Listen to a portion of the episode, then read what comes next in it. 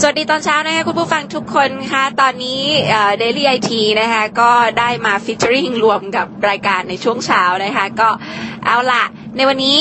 กำลังเดินทางไปที่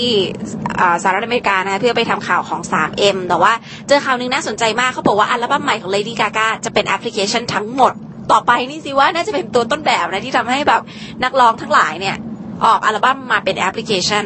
คือเหล่า Little Monsters เขาเรียกว่าสาวก Lady Gaga เนี่ยเขาจะเรียกว่า Little Monster ใช่ไหมคะ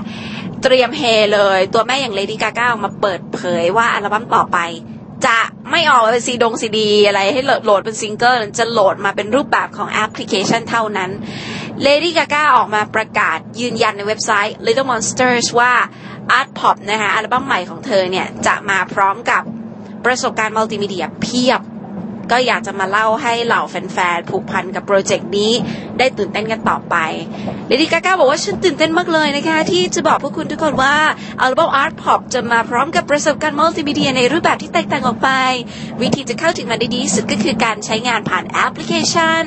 นี่คือสิ่งที่ Lady Gaga ได้พูด แต่จริงๆก็รวบตึงดีเหมือนกันนะถ้าเกิดว่า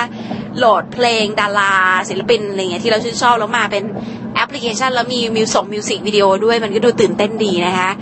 อัลบั้ม Art Pop นี้จะวางจำหน่ายในหลายแพลตฟอร์มด้วยกันทั้งซีดีดิจิทัลดาวน์โหลดรวมถึงแอปพลิเคชันบนมือถือด้วย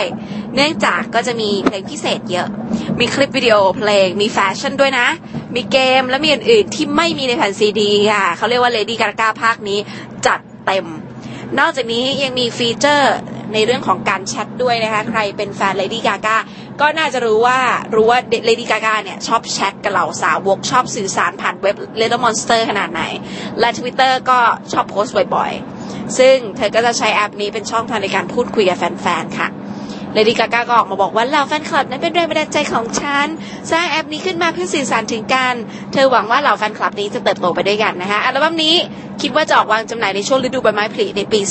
2013 คือปีหน้าเก็บตังรอดาวน์โหลดแอปพลิเคชัน Lady Gaga กันไว้ได้เลยค่ะ ก็เป็นแนวคิดนะคะให้กับบรรดาศิลปินดารานะคะที่เมืองไทยว่า เอ๊ะจริง ๆ แล้วการสื่อสารยุคใหม่กับ